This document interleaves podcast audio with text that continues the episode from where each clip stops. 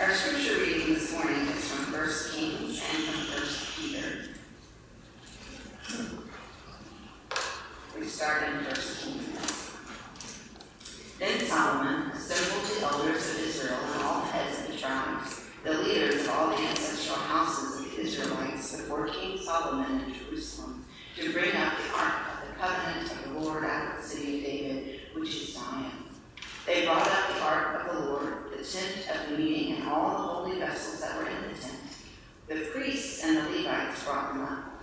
King Solomon and all the congregation of Israel who had assembled before him were with him before the ark. Then the priests brought the ark of the covenant of the Lord to its place in the inner sanctuary of the house, in the most holy place, underneath the wings of the cherubim.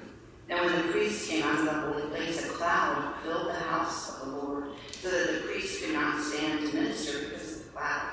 For the glory of the Lord filled the house of the Lord. And then Solomon said, The Lord has said that God would dwell in thick darkness. I have built you an exalted house, a place for you to dwell in forever. Then the king turned around blessed all the assembly of Israel. While all the assembly of Israel stood, he said, Blessed be the Lord, God of Israel, who with God's hand has fulfilled the promise to my father David, saying, Since the day that I brought my people Israel out of Egypt, I have not chosen a city from any of the tribes of Israel in which to build a house, that my name might be there, but I chose David to be over my people, Israel. My father David had it in mind to build a house for the name of the Lord, the God of Israel. But the Lord said to my father David, You did well to consider building a house for my name. Nevertheless, you shall not build the house, but your son, who shall be born to you, shall build a house for my name. Now the Lord has upheld the promise. For I have risen in the place of my father David. I sit on the throne of Israel, as the Lord promised, and have built a house for the name of the Lord, the God of Israel. There I have provided a place for the ark, in which is the covenant of the Lord that was made with our ancestors when God brought them out of the land of Egypt. Then Solomon stood before the altar of the Lord in the presence of all the assembly of Israel and spread out his hands to heaven and said, O Lord God of Israel, there is no God like you in heaven above or on earth beneath, keeping covenant and steadfast love for your people who walk before you with all their heart. But will God indeed dwell in the earth? Even heaven and the highest heaven cannot contain you, much less this house that I have built. Have regard to your servant's prayer and his plea, O Lord my God, heeding the cry and the prayer that your servant prays to you today, that your eyes may be open night and day toward this house, the place at which you said, My name shall be there, that you may heed the prayer that your people prays toward this place. Hear the plea of your people they pray towards this place. Oh, hear, heed, and forget. And then from 1 Peter, rid yourselves therefore of all malice and all guile, insincerity, evil, and all slander. Like newborn infants, long for the pure spiritual milk, so that by it you may grow into salvation. If indeed you have tasted that the Lord is good. Come to Jesus, a living stone, though rejected by mortals, yet chosen and precious in God's sight. And, like living stones, let yourselves be built into a spiritual house, to be a holy priesthood, to offer spiritual sacrifices acceptable to God through Jesus. These are our sacred stories. Thanks be to God. Perhaps you notice some rainbows here and there. Banner in the back on the cover of your bulletin. Some rainbow flags. It's on purpose. We're back in the sanctuary, back in the sanctuary, building after a flood. While we are not Noah, we do have a boat and a dove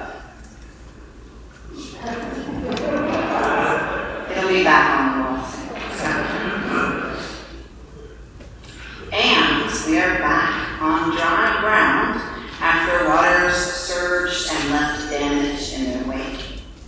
Genesis chapter 9, verses 16 and 17 say, The voice of God says this When the rainbow is in the clouds, I will see it and remember the everlasting covenant between God, between me, and every living creature, all flesh that is on earth.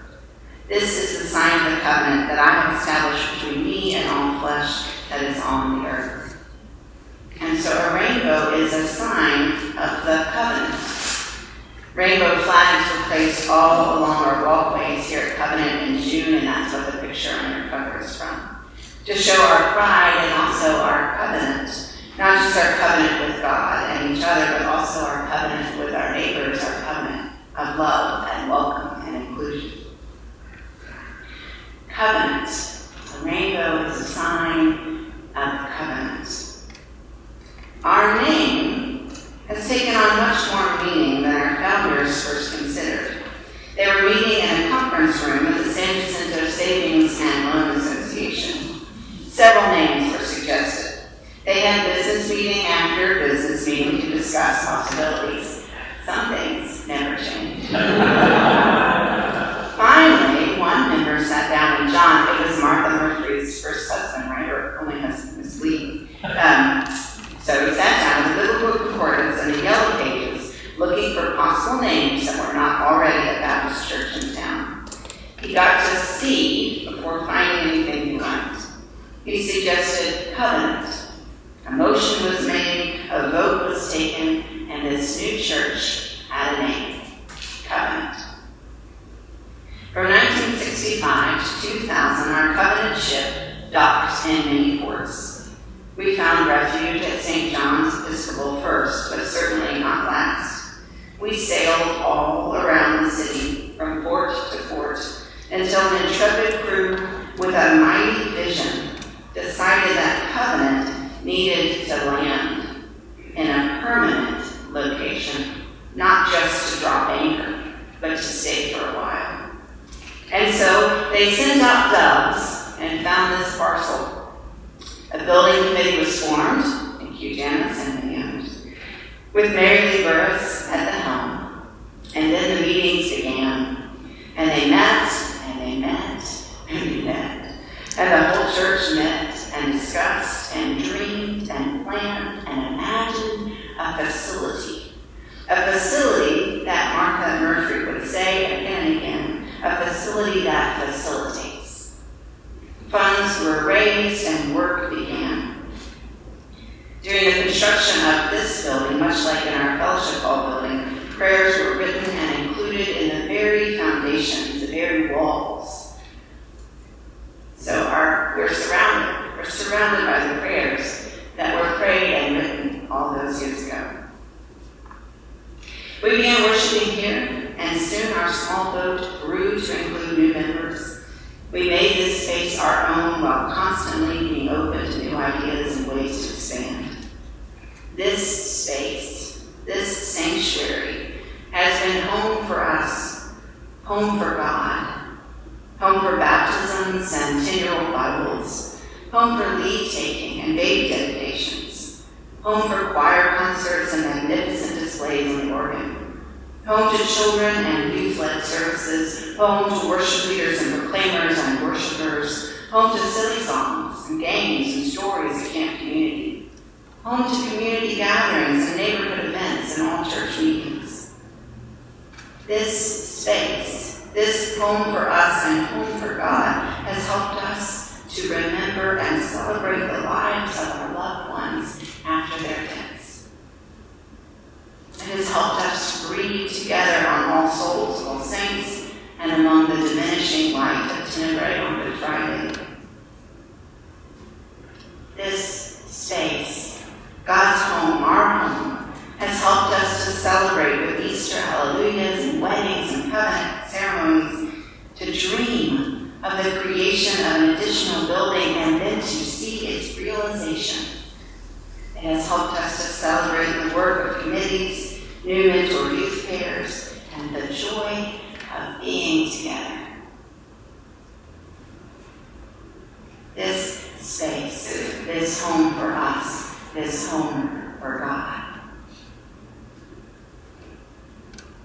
The Bible offers many ideas about where God lives. At Mount Sinai, God gave Moses specific instructions concerning the building of the Ark of the Covenant and of the tabernacle. The tabernacle, you'll remember, was a tent that the Ark stayed in. In the story, it's God's voice who says, And let them make me a sanctuary, that I may dwell in their midst, according to all that I showed you concerning the pattern of the tabernacle, of all of its furniture. So you shall make it. And then later, God will provide a pattern for the temple as well. So, Nancy, what if God give me directions on the furniture for this? the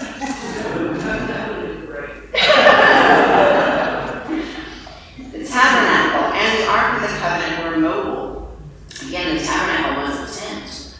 They and God both traveled with the people through the wilderness and into the promised land.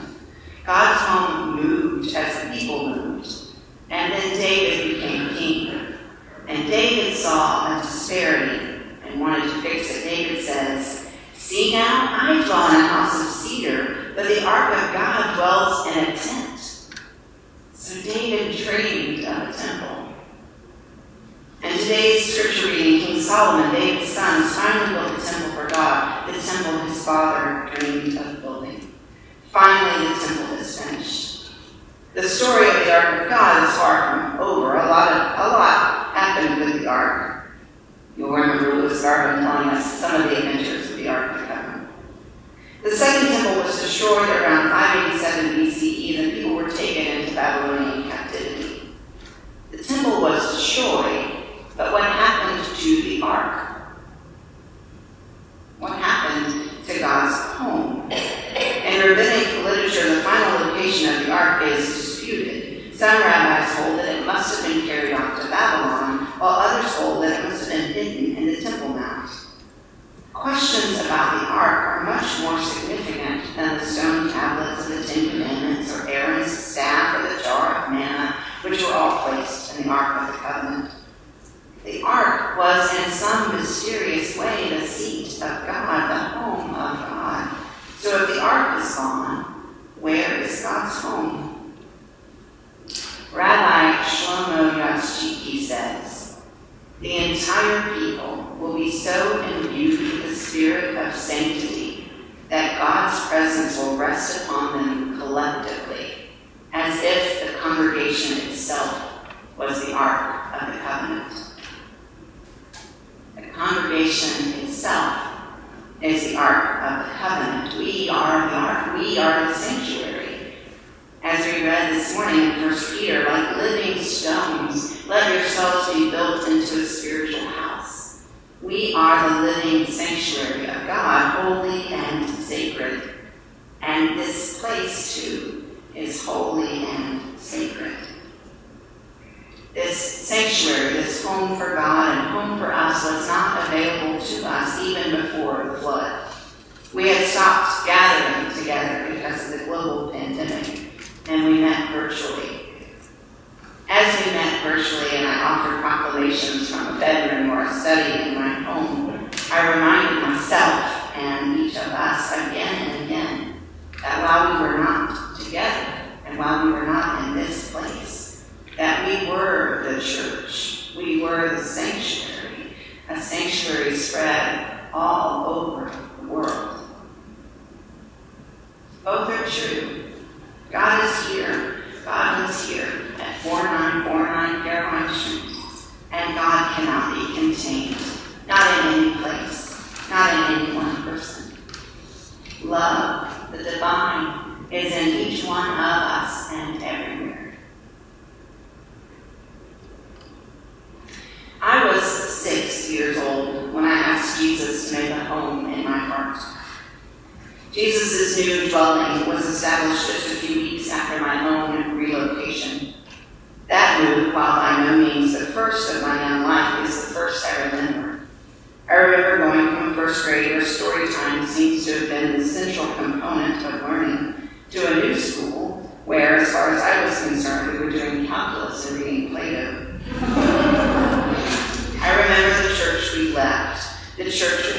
seemed to adore me.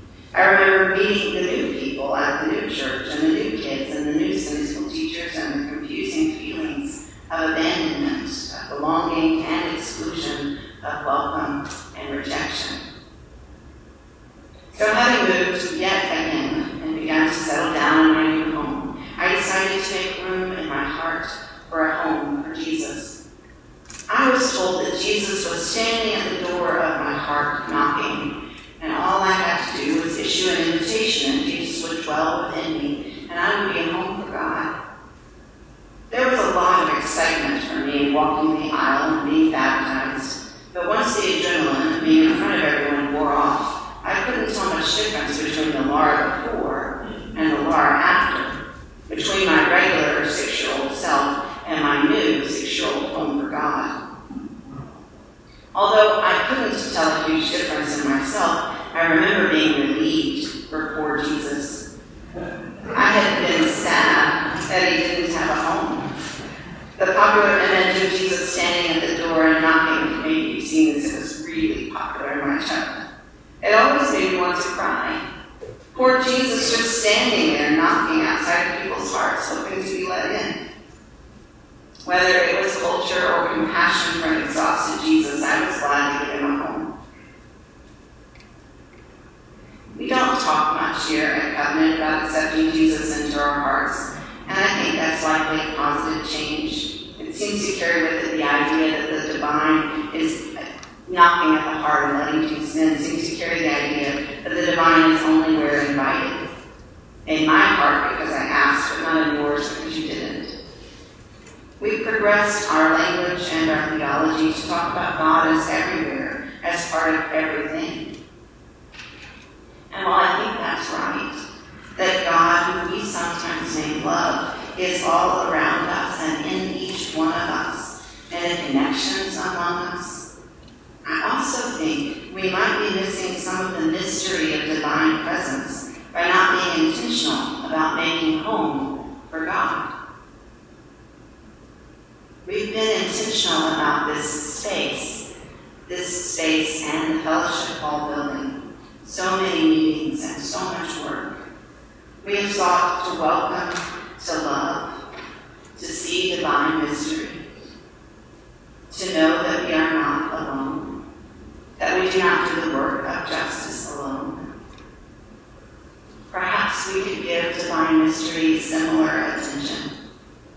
I don't think God needs a special prayer or an invitation. I think Jesus is standing outside the doors of our hearts knocking.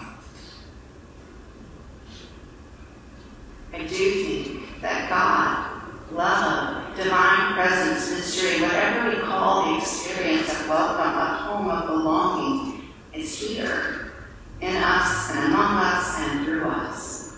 We are home for God and for each other. And this place is home for God and for us, both and